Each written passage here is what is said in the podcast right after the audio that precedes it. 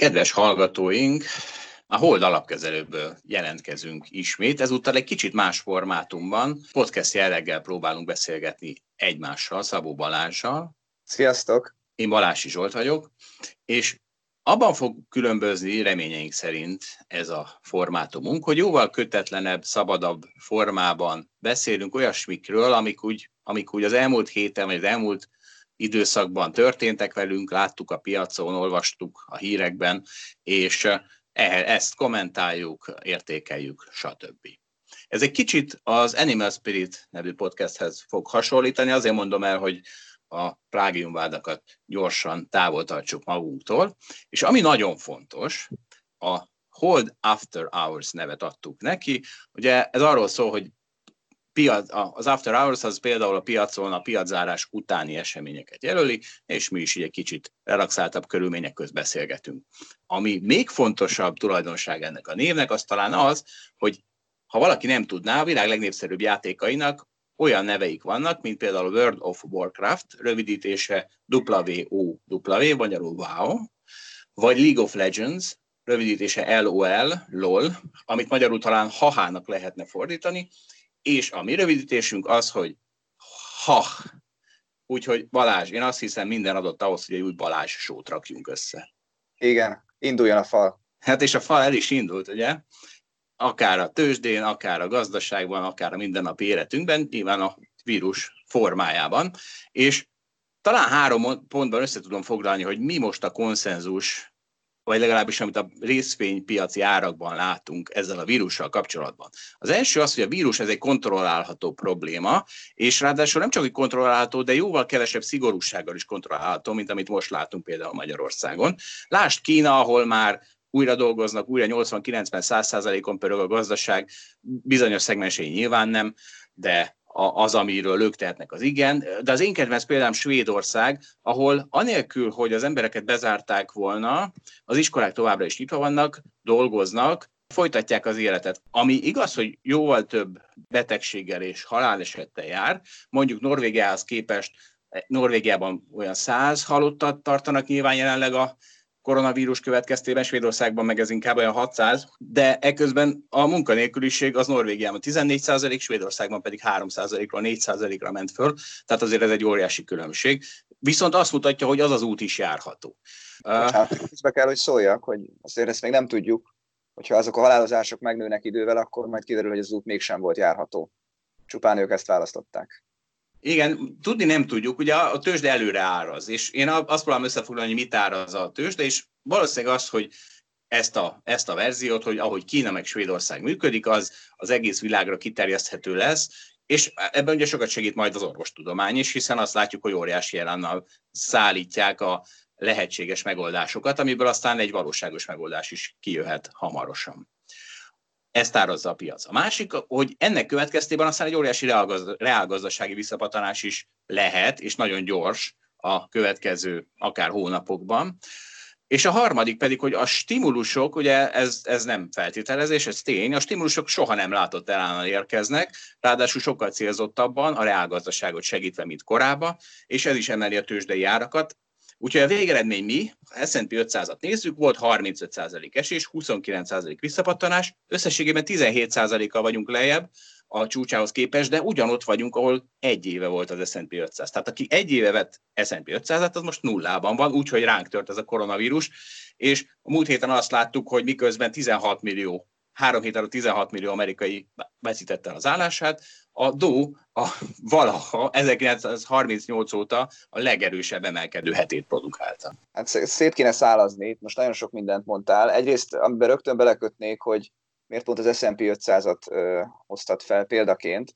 Az S&P 500-nak a vállalatai a világon talán a legdefenzívebb vállalatok, nagyon sok informatikai vállalat van benne, nagyon sok közvetlen fogyasztásra épülő vállalat van benne, ami tehát mondjuk egy Procter Gamble, aminek tipikusan most a kiskereskedelmi forgalom az ilyen szempontból nem esik le. Most itt nem a boltok eladásaira gondolok, hanem ugye az élelmiszerellátásra, az alapvető életes szükséges jószágoknak a megtermelésében felel ugye a Procter Gamble. Tehát, hogyha nagyon sok ilyen vállalatod van egy indexben, akkor, akkor elképzelhető, hogy kevesebbet fog esni. Hogyha egy másik típusú indexet választottál volna, legyenek azok mondjuk az európai részvényindexek, vagy, vagy akár valamelyik ázsiai részvényindex, akkor egészen más látnál. Ugye az ipari termeléshez kapcsolódó cégek, vagy, vagy ugye turizmushoz kapcsolódó cégek, azok ugye sokkal többet estek, és ugye nem is pattantak akkor át vissza. Mondjak egy példát, európai bankszektor, ha mondjuk 100 egység volt január elején az európai bankindex, akkor leesett 50-re ezekben a hetekben, és most visszapattant 55-re. Ezt nem mondanám olyan erősnek. És ez egy, ez, ez egy nagy és fontos index, az európai bankszektor. Azért változtattam az S&P 500 mert hát nyilván te is tudod, ez, a, ez mutatja a... A világ legfontosabb indexe, ez világos, hogy ezt hoztad fel példaként, csak hogyha le akarjuk mérni a vírusnak a hatását, akkor nem csak ezt kell szerintem említeni. A másik, amit mondasz, hogy azt nem tudom persze, hogy pontosan miért árazta a piac azt, vagy miért volt ez az emelkedés. Az biztos, hogy ugye az eset számoknak a nem annyira drasztikus növekedése hozta valószínűleg ezt a növekedést, hogy egyszerűen tudjuk azt, hogy a karantén működik, hatásos, és ugye ezek mellé még nagy stimulusok is jöttek. Azért azt majd meglátjuk, és a piac is még visszakorrigálhat, abban az esetben visszakorrigálhat lefelé, hogyha kiderül, hogy ez a karantén bár működik, de ha visszaengedjük az embereket dolgozni, akkor, akkor újra fertőzzük egymást, ez a probléma esetleg tartósabban velünk maradhat. Ha nem is évekre, de, de hónapokra. Hogyha szerintem a piac mondjuk tudná azt, hogy akár augusztusban is itt lesz velünk ez a probléma, akkor nem biztos, hogy itt lennénk most. Ez jó, hogy mondod, ugye? Mert ugye lehet, hogy ez, az, ez a vírus, vagy ez a válság, ez most más, mint a többi. Ugye ezt azért mindig, ezt azért mindig mindegyikre el szoktuk mondani, mert ugye sokkal jobban megfogható, talán beláthatóbb, talán ugye kézzelfogható, hogy mikor lesz vége, viszont ami biztos, hogy ugyanaz, mint minden válságban, az az emberi meg a befektetői psziché, és olyan is az S&P 500-ról fog továbbra is beszélni, ne haragudj Balázs, tehát ha nem beszélhetünk az európai Indexről, amit még annyian se ismernek, mint az S&P 500-at, tehát az S&P 500-ra ránézünk, akkor azt látjuk, hogy pont ugyanannyit esett, és aztán visszapattant, mint a korábbi ilyen nagy válságok, mint 2008. októberében a Lehman csőd után, vagy mint 1930 1929. októberében ugye a nagy gazdasági világválság kezdetekor. Tehát ugyanazt a, uh, ugyanazt a pszichét látjuk működésben. Volt egy óriási pánik, amiatt aztán mindenki, vagy nagyon sokan eladtak, egymást gerjesztve a riadságra, bejöttek a kicsit, kicsit konszolidáltabb, vagy kicsit bátrabb, vagy kicsit professzionálisabb vevők, megnyugodtak a pánikolók is, ebből jött egy óriási visszapattanás, majd az összes előző korábbi válság esetén a folytatás az volt, hogy további nagy esések. Igen, tehát hogyha kiderül majd, hogy nagy baj van, és nem tudjuk megoldani ezt a problémát a következő hetekben, akkor majdnem biztosan lehet azt állítani visszaesésre. Ezt persze nem tudjuk, lehet, hogy meg tudjuk oldani, és az esőfelhők kezdenek eltűnni, és kiderült az ég, mint ahogy most a, ez a fertőzötteknek a számaiból is valamennyire ezt látjuk, akkor, akkor pedig a előbbi verzió lesz igaz, akkor jogos ez a visszapattanás, és akár meg is tarthatja magát mindenki tegye meg a tétjeit, hogy mit gondol erről. Tehát amellett a lehetőség mellett sose fogok elmenni, hogy ne tegyek egy optimista megjegyzést. Még egyszer, Kínában működik a gazdaság, nem kezdett el újra terjedni a vírus, úgyhogy dolgoznak az emberek. Svédország pedig egyelőre egy egész élhető modellnek. Hozzá, hogy a svédekben egyelőre nem hiszek, szerintem ez még nem derült ki, és egyébként az, hogy magasabb a halálozás ott, az egy, az egy nagy probléma. A Kínával tett optimista megjegyzéseddel viszont nagyon határozottan egyetértek, ha ott tényleg azt látjuk, hogy nem fertőzik vissza egymást, akkor ez egy, az, egy, az egy nagyon-nagyon pozitív hír, és ez azt jelenti, hogy, hogy tényleg kiderülhet az ég hónapok, vagy hetek, vagy hónapok alatt gyorsan, és akkor, akkor indokolt lehet ez az emelkedés. Úgyhogy javaslom mindenkinek, hogy nagyon érdemes figyelni azt, hogy mi van Kínában. Az egyik legfontosabb, talán az mutathatja majd a fejlett piaci részvényindexnek is az irányát, meg, meg úgy általában az, hogy mi lesz a rágazdasággal.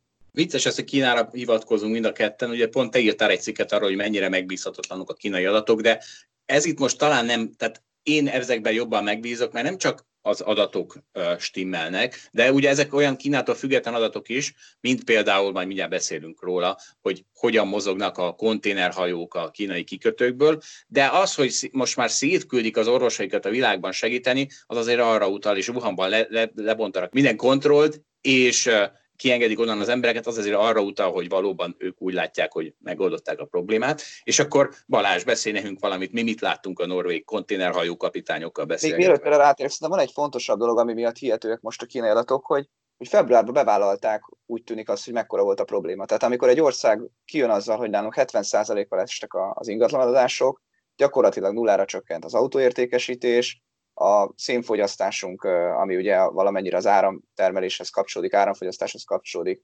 esett 30-40 százalékot, az azt jelenti, hogy, hogy én azt gondolom, hogy bevallották azt, hogy mekkora a probléma. Tehát reál, láthatóan reális számokat tettek közzé, amikor nagy baj volt, akkor azt gondolom, hogy talán most a következő napokban is reális számokat fognak közzé tenni.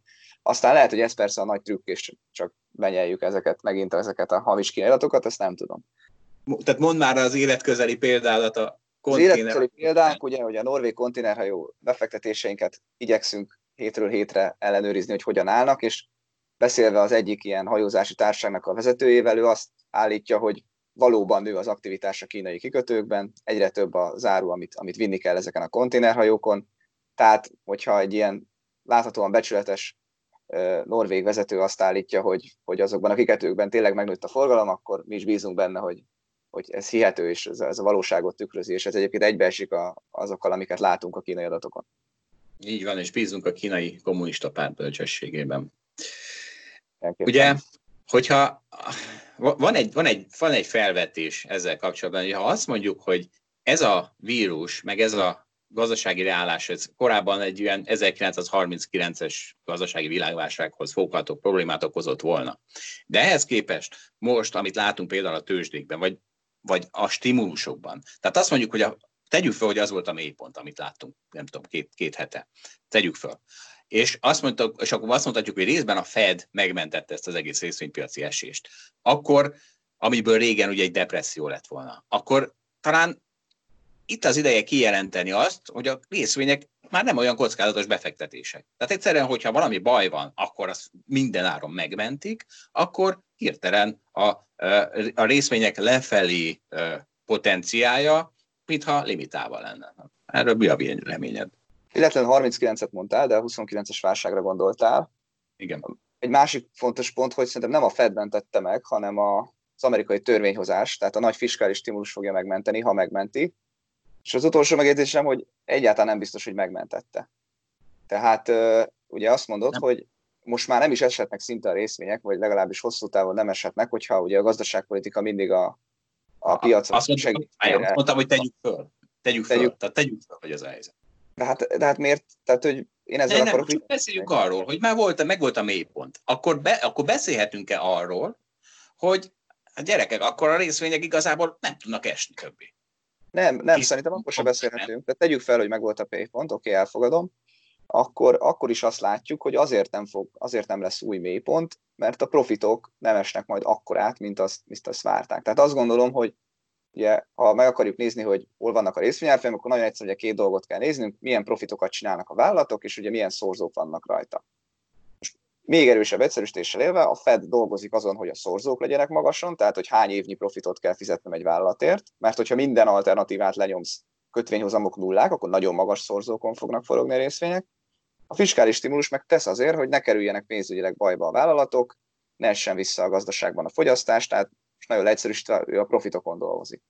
Én azt gondolom, hogy, hogy ha, siker, ha tényleg megvolt a mélypont, akkor, akkor az azért lesz, mert a profitok sem fognak nagyon elromlani. Ha a profitok nagyon elromlanak, mert mégsem sikerült megoldani a gazdasági problémákat, még tovább kell majd karantént csinálni, nagy lesz a bizalmatlanság, a fogyasztók között nem mernek majd, nem majdnek majd fogyasztani, a megtakarításaikat növelik helyette, akkor azt gondolom, hogy, hogy nem sikerült ez a, ez a mentés, pedig mindent megpróbáltak.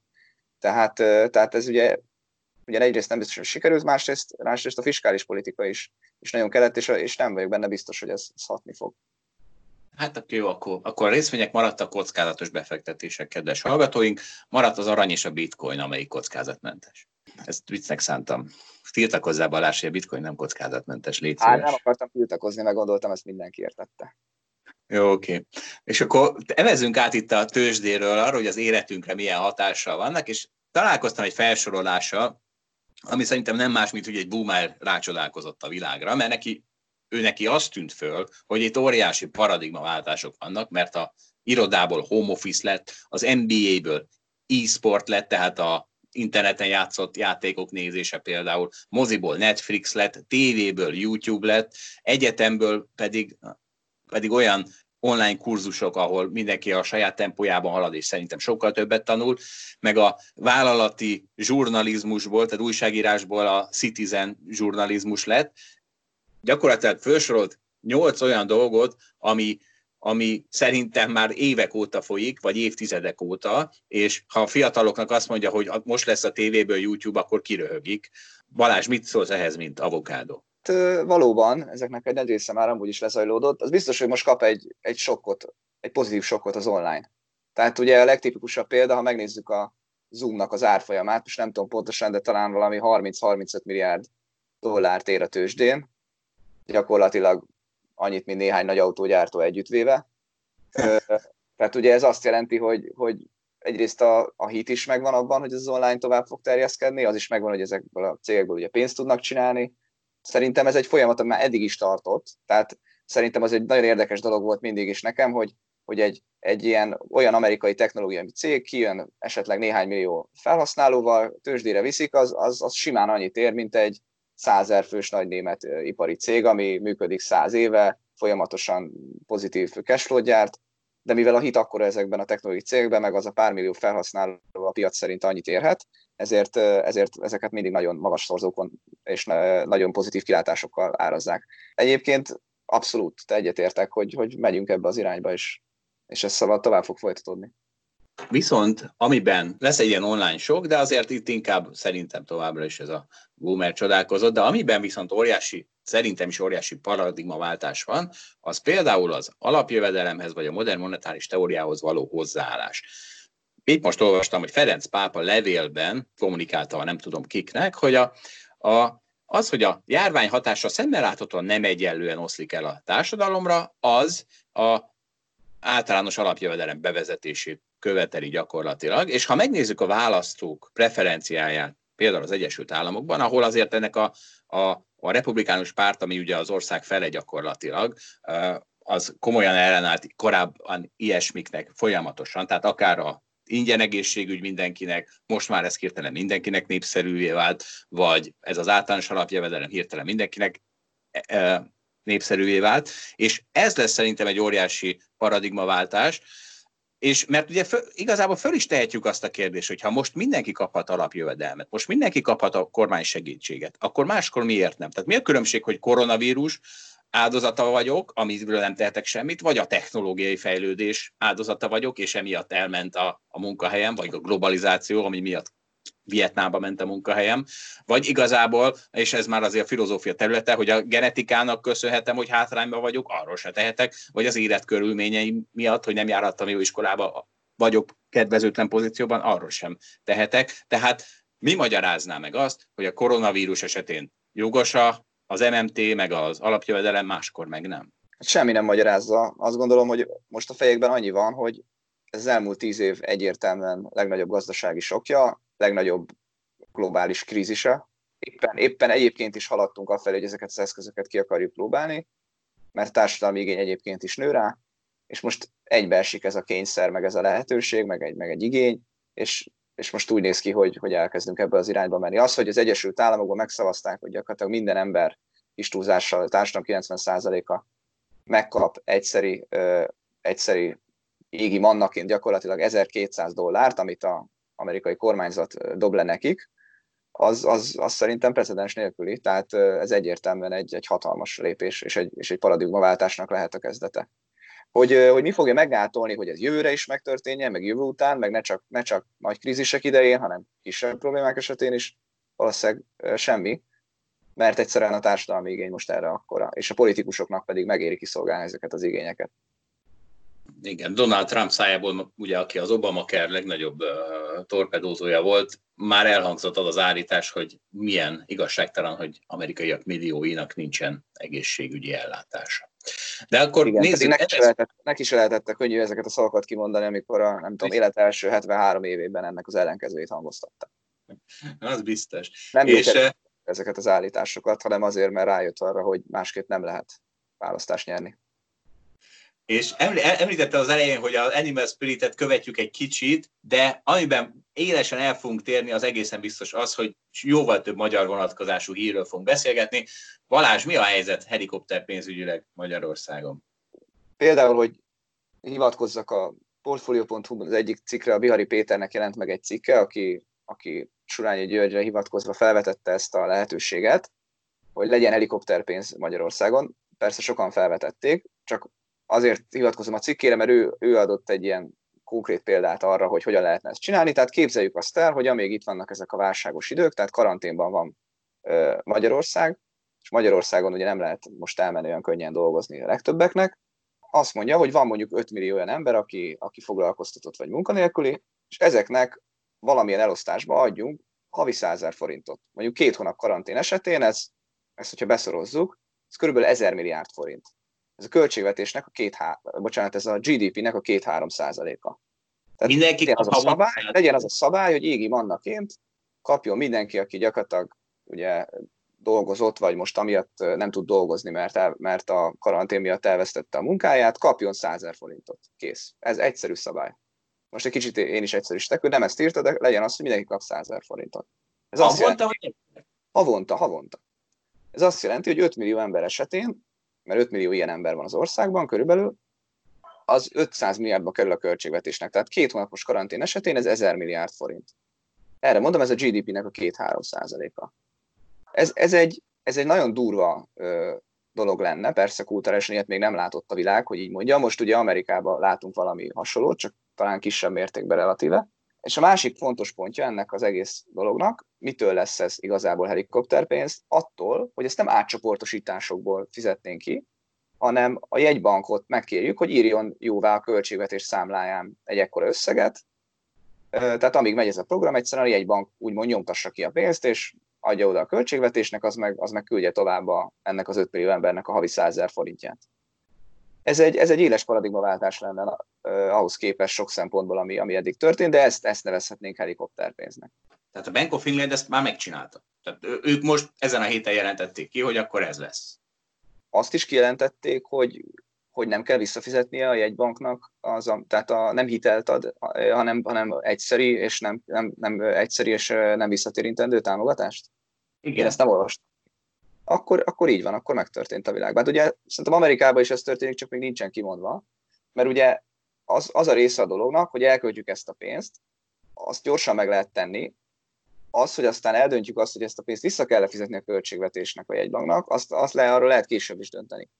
Tehát én azt gondolom, hogy a legtöbb helyen még elképzelhető, hogy az fog történni, hogy ezek a programok, amiket most bejelentenek, ezeket nem lehet majd másképpen finanszírozni, mint a jegybanki hitelből, jegybanki pénznyomtatásból. Ugye ez azokban az országokban tud egyébként könnyen működni, ahol ugye saját devizában vannak az országok, tehát Lásd Magyarország, ahol ugye van forint, eurózónában ez kicsit nehézkesebben fog menni, és, és ezekben az országban ezt, ezt meg lehet tenni, és később is el lehet majd dönteni, hogy most majd vissza kell fizetni a költségvetéseknek a pénzt a, a jegybankba, jegybanknak. Én azt gondolom, hogy Magyarország ettől egyelőre távol áll, hogy ez megvalósuljon, és egyébként van, lenne is kockázat annak, hogy Magyarország ezt megcsinálja, mert ha mi mondjuk ilyen periféria országként ezt először lépjük meg, akkor valószínűleg nagy forintgyengülés lenne, mindenki egy kockázatos országnak ítélné meg Magyarországot. Tehát ha jelennék most a gazdaságpolitikai döntéshozó helyében, akkor én is óckodnék attól, hogy ilyen szintű bejelentéseket tegyek pillanatok alatt, úgyhogy egyébként régiós országok ilyet még nem tettek, periféri országok ezt, ezt, még, ezt még nem igazán csinálták, vagy ahol csinálták, ott annak komoly negatív következményei lettek. Úgyhogy, úgyhogy ez, egy, ez egy nehéz dolog, egy, egy új dolog, hogy ezt a monetáris, modern monetáris elméletet alkalmazzuk, vagy lássuk, ennek a szemléletét megvalósulni a gyakorlatban, de, de szerintem Amerikával, akkor ezek szerint az Egyesült Királysággal tettünk egy nagy lépést afelé, hogy ez megtörténjen, és, és Magyarországon is akár megtörtént. Ugye ennek az a nagy előnye, amit most elmondtam egyrészt, hogy hirtelen tud, nagyon gyorsan tud egy nagyon pozitív keresleti sokkot adni a gazdaságnak. Amit mondtam, ugye az azt is eredményezte, hogy ugye mindenki kap pénzt, ami azért lehet hasznos, mert ugye nem nagyon tudjuk megkülönböztetni, hogy pontosan kire hogy hat ez a válság. Tehát tudjuk azt, hogy mondjuk a turizmusra meg a vendéglátásra elsősorban leginkább őket érinti a legnegatívabban, de az átsorduló hatásoknak következtében nagyon, sok, nagyon sokan másokat is negatívan érint. Hogyha kapnának egy ilyen univerzális alapjövedelmet, akkor az, az mindenkinek segítség lenne. Állja, azért Vagy... nagy kereseti sok ebből nem lenne, hiszen hiszen az történik, hogy az emberek kiesett jövedelme helyett kapnak egy másik jövedelmet, tehát attól nem kezdesz el féktelenül vásárolni. Persze ahhoz képest, hogy nem vásárolsz, ahhoz képest lesz nagy. Igen, úgy, úgy, értettem, úgy értettem, hogy a jelenlegi helyzethez képest természetesen. És ugye a, a nehéz dolog az, hogy ez eh, hogy fogunk leállni, amit te is említettél, mert hogyha egyszer a politikusok azt látják, hogy lehet ilyet csinálni, az egy nagyon jó dolog, és ha, ha valaki rövid távon gondolkozik esetleg arról, hogy újra választanak el, akkor ehhez az eszközhöz fordulhat gyorsan, ha, ha, ha, ha gyorsan fordulhat, mert a keretek majd megengedik. és akkor ugye ez könnyen inflációhoz vezethet a jövőben, és könnyen szétzilálhatja a gazdaságnak a jól megszokott menetét. Kérdés az, hogy erről, er, ugye ezt csak akkor szabad használni, amikor igazán extrém idők vannak. De persze, hogy mikor vannak extrém idők, ahogy te is mondtad, az relatív. Igen, valahogy az infláció fölött szerintem már eljárt az idő, mert infláció mikor van, hogyha nagyon sokat akarsz venni valamiből, amiből kevés van, vagy kevesebb van, tehát, de hát nem akarsz több tejet venni, nem akarsz több kenyeret venni, nem akarsz több autót venni. Autót sajnos még akarunk, de hát idővel már nem akarunk, minek a, a, gazdaságnak, a, a gazdaságnak a nagy részét a fejlett országban a szolgáltató szektor teszi ki, és egyébként pont azt látjuk, hogy a szolgáltató szektorban tud lenni infláció, egyszerűen a munkaerő miatt. Tehát, hogyha elfogy a munkaerő, mint ahogy egyébként a, most éppen, most éppen megint sok munkaerő lesz, mert, mert ugye válságban vagyunk, de, de pár hónappal ezelőttig ugye a világban általánosságban kevés volt a munkaerő, kevés volt a munkanélküli, bocsánat, kevés volt a újonnan behozható munkaerő, és kevés volt a munkanélküli, és ez ugye azt eredményezi, hogy felmegy a béreknek a, az ára, és egyébként a szolgáltató szektorban ez érezhető is volt, hiszen ilyenkor a szolgáltatások ára is felment. Ezen az infláció abszolút nem tűnt el, vannak olyan szektorok, amiben igazad van, hogy eltűntek, de ez, nem, de ez, de ez egyébként a, például a szolgáltató szektorra nem igaz. És Magyarországon az infláció éppen kezdett 4-5-6 százalék lenni, amikor beütött ez a koronavírus válság. Úgyhogy nem mondanám, hogy az infláció eltűnt.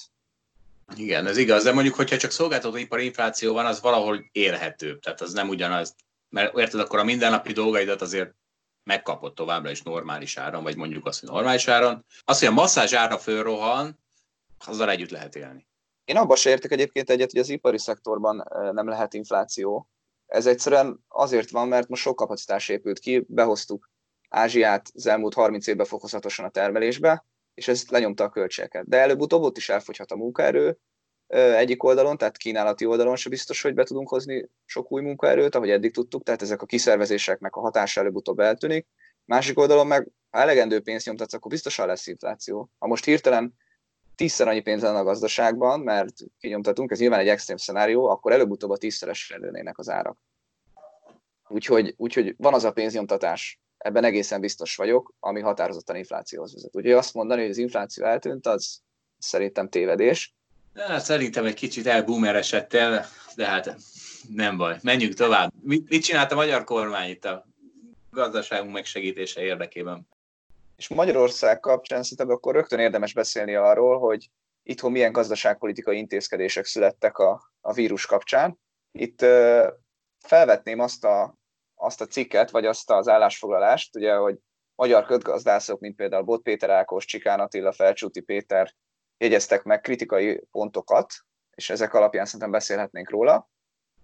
Én itt saját szavaimmal elmondva négy, pontot szedtem össze ugye általuk. Az első pontjuk az az volt, hogy magyar gazdaságvédelmi program túlságosan homályos, ezt már én teszem hozzá, például azért, mert egyfelől azt mondják, hogy GDP 20%-át fogják újra elosztani, de ez egyáltalán nincsen konkretizálva. Például konkretizálva van a Kurzarbeit, féle ö, mentőcsomag, ö, intézkedés, ö, de, de, de nagy része nincsen igazából leírva annak, hogy ezt mire költik.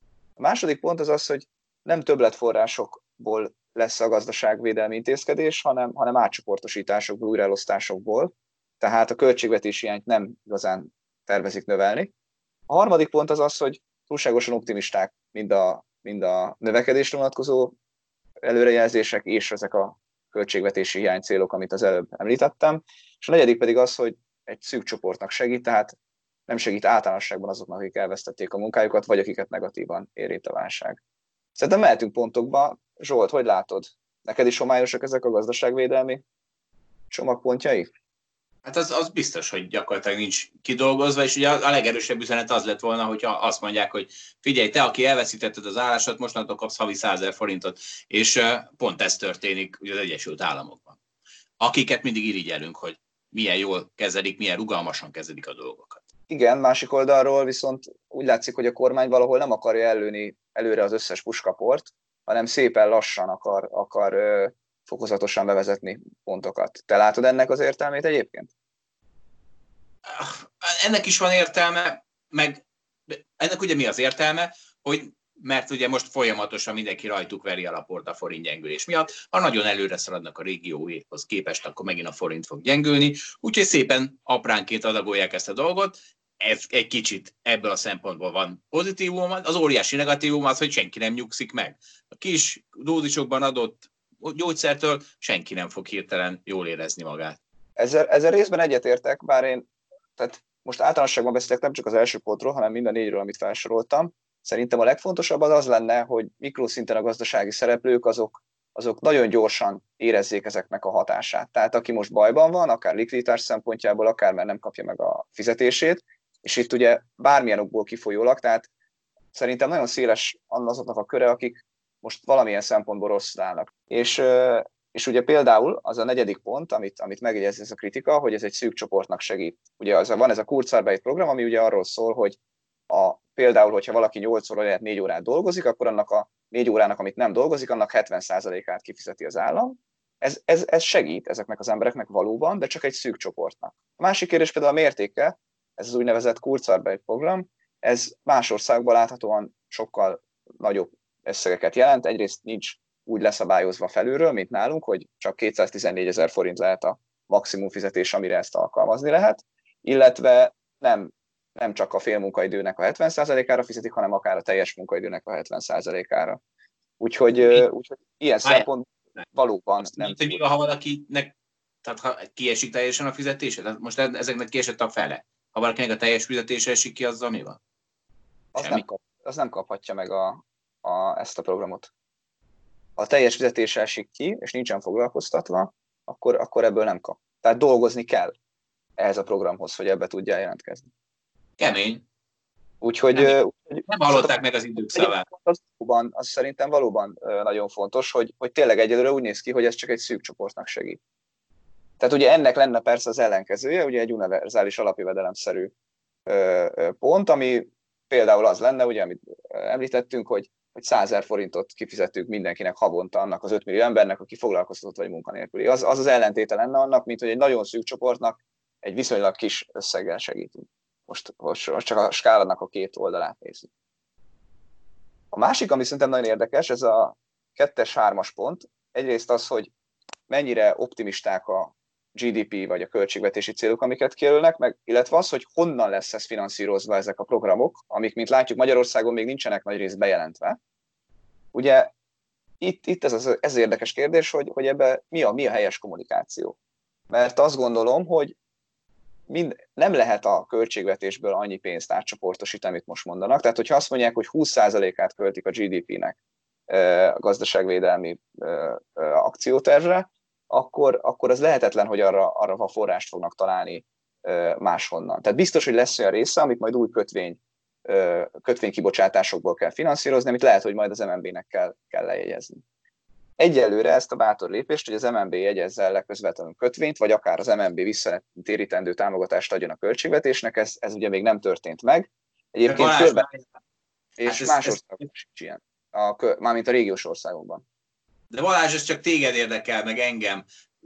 A, a, a, a dolgozott abszolút nem érdekli, hogy honnan fog jönni a forrás neki. Tehát az, hogy nem jelentik be, hogy honnan fog mindenre jönni a forrás, az igazából a valós gazdaságban senkit nem érdekel. Tehát ez, ez, ilyen, ez ilyen közgazdás szemben nagyon érdekes kérdés, de a válság kezelése szempontjából teljesen lényegtelen. Ugye a Japánban mi történt? Ők is rohadt nagy adósságot csináltak, aztán 20 év múlva derült ki, hogy az egészet megvásárolja a Bank of Japan, igen, a Bank of Japan, ami egyfajta MMT volt, jóval meghaladva a korát, de aztán a végén. Tehát ez, ezt nyugodtan megtehetik, hogy gyerekek, most csinálunk valami nagyot, aztán, hogy majd hogy finanszírozzuk, azt, arról nem beszélünk most semmit.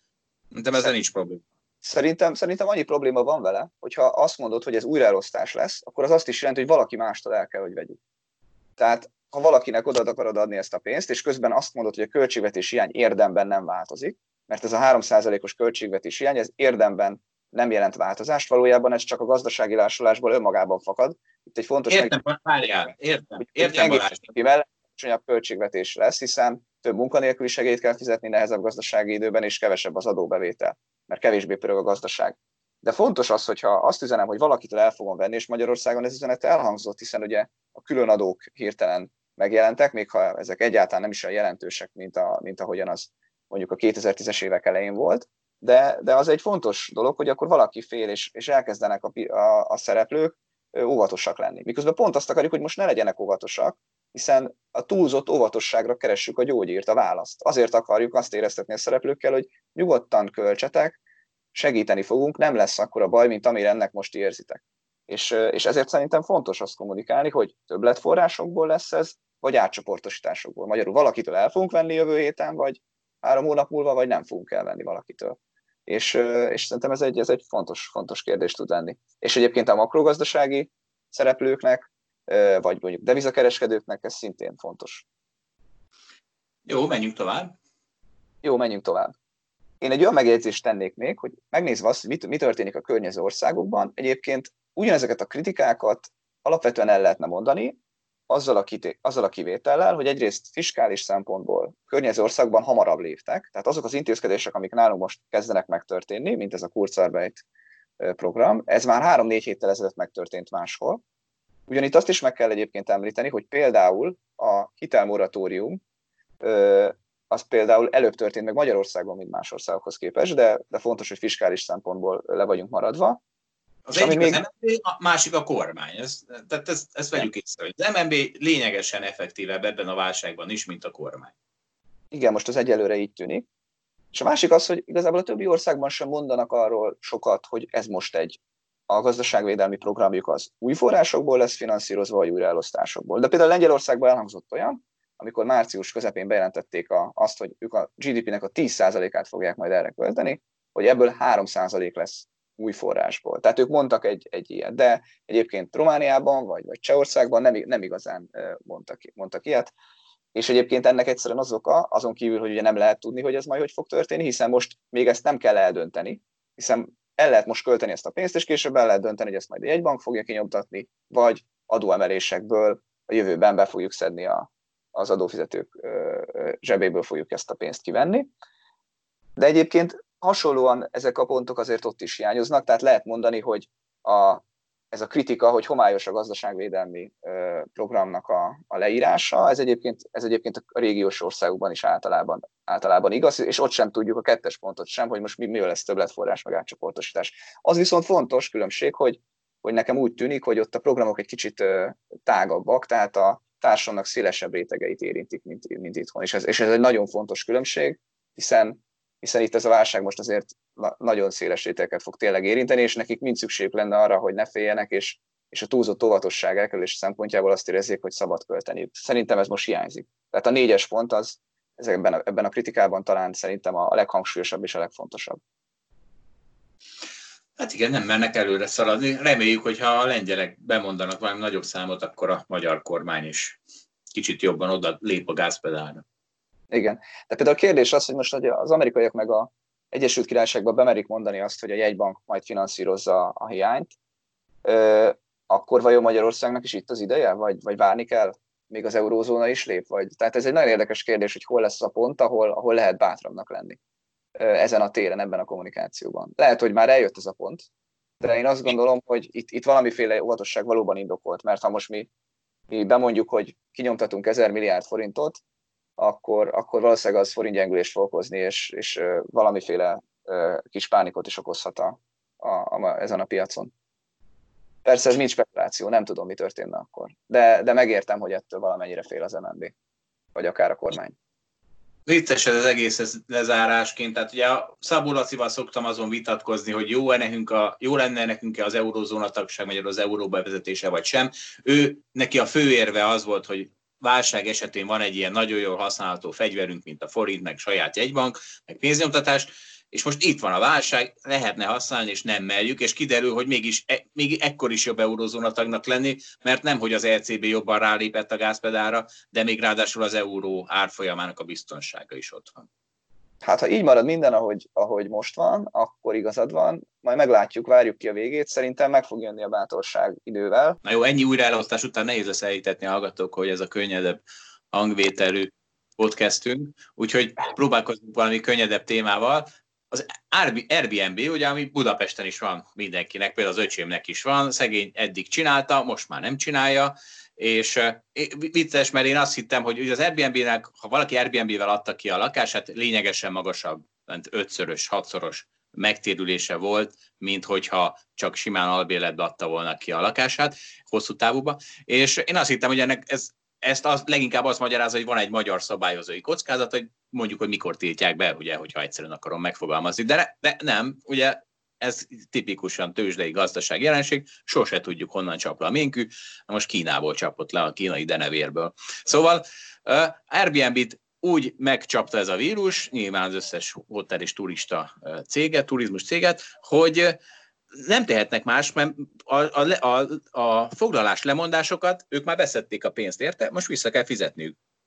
Erre nincs pénzük, úgyhogy 1 milliárd dollárt kértek a befektetőktől 10%-os kamaton, miközben 0% a, ugye a kamat általában a világban, vagy a fejlett világban. Ráadásul ezek a kötvényesek, ezek, ezeknek ők kaptak egy opciót, hogy részvényre cserélhetik idővel ezeket a kötvényeket, ráadásul 17 milliárd dolláros Airbnb árazásnál, ami a korábbinak a fele. Úgyhogy ez azért nagyon érdekes, mert ugye, hogy mekkora bajban van az Airbnb, de a másik pedig, hogy hogy, hogy, hogy zajlik egy, egy, tűz, egy valós valós gazdaságban egy valós kimentés, mert én már hallottam ismerősömtől azt, hogy hát most airline vagy a légitársaság részvényt kell venni, mert azokat majd úgyis megmentik. Na jó, csak ezek a megmentések így néznek ki, hogy közben elveszik a teljes cashflow-ját szegény Airbnb-nek, mert 10% kamatot fizet, meg a ré- meglévő részvényeseket majd szépen kihigítják ezek a most beszálló kötvényesek. Úgyhogy ez, hogy légitársaságot kell venni, mert úgyis megmentik, ez, ez egy, egy, egy rendes gazdaságban valahogy így néz ki, ugye?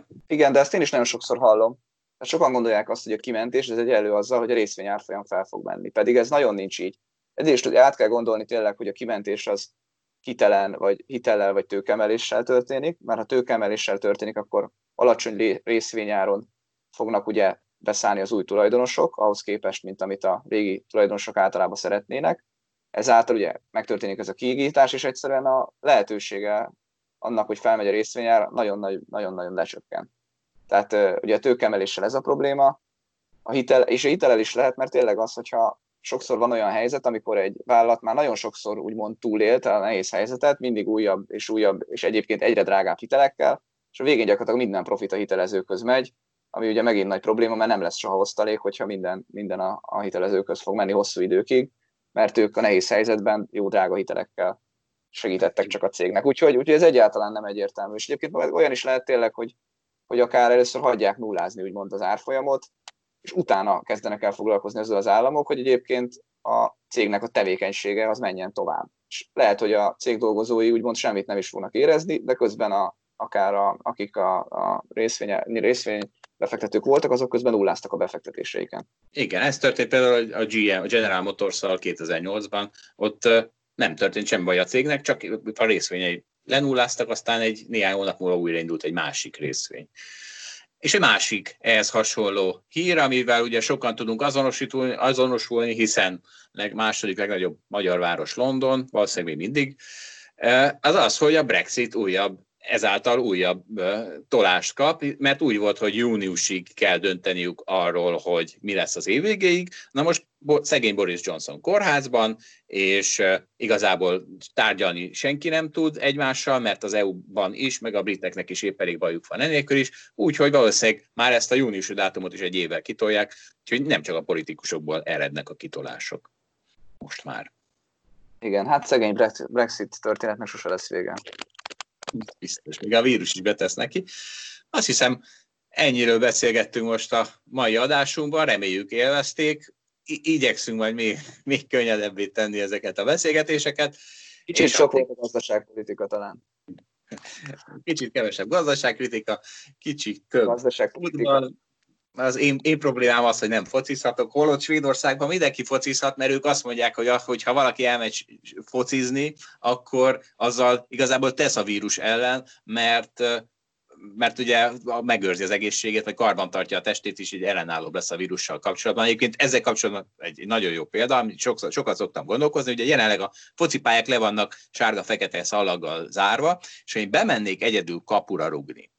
Ami ugye Hát ugye az aztán tényleg az abszolút svéd modell, biztos, hogy nem fertőzök meg senkit, viszont én maga egészségesebb leszek, szóval akkor meglincselnek-e a körülöttem állók, és Balázs, szerinted mi lesz a, mi, mi, mi egy ilyennek a következménye? Ugye, hogyha egyedül mész ki focizni, azt valóban szabad megcsinálni, elég nehéz megoldani, hogy szerintem ne ugorjanak be az utcán sétálók mellé egy kicsit, és akkor már rögtön ott van a baj. Az előző példáddal pedig, hogy egészségesebbé tesz, azzal nem értek egyet. Rövid távon valószínűleg ennek kisebb a hatása, mint az, hogyha elkapod a vírust. Úgyhogy én a svéd példával nem biztos, hogy ennyire pozitív lennék. Azt akarom mondani, hogy ez még nem száz százalék, messze nem, sőt, igazából szerintem az a valószínű, hogy ez nem, nem lesz egy jó út. A jelenlegi számok alapján, hiszen, ahogy te is mondtad, a halálozások többen vannak, és magasabb a halálozási ráta. Akkor még itt a végére egy kis orvosi véleményt is hallottak tőlünk, kedves hallgatóink. Köszönjük szépen a figyelmet, a viszont hallásra. Sziasztok!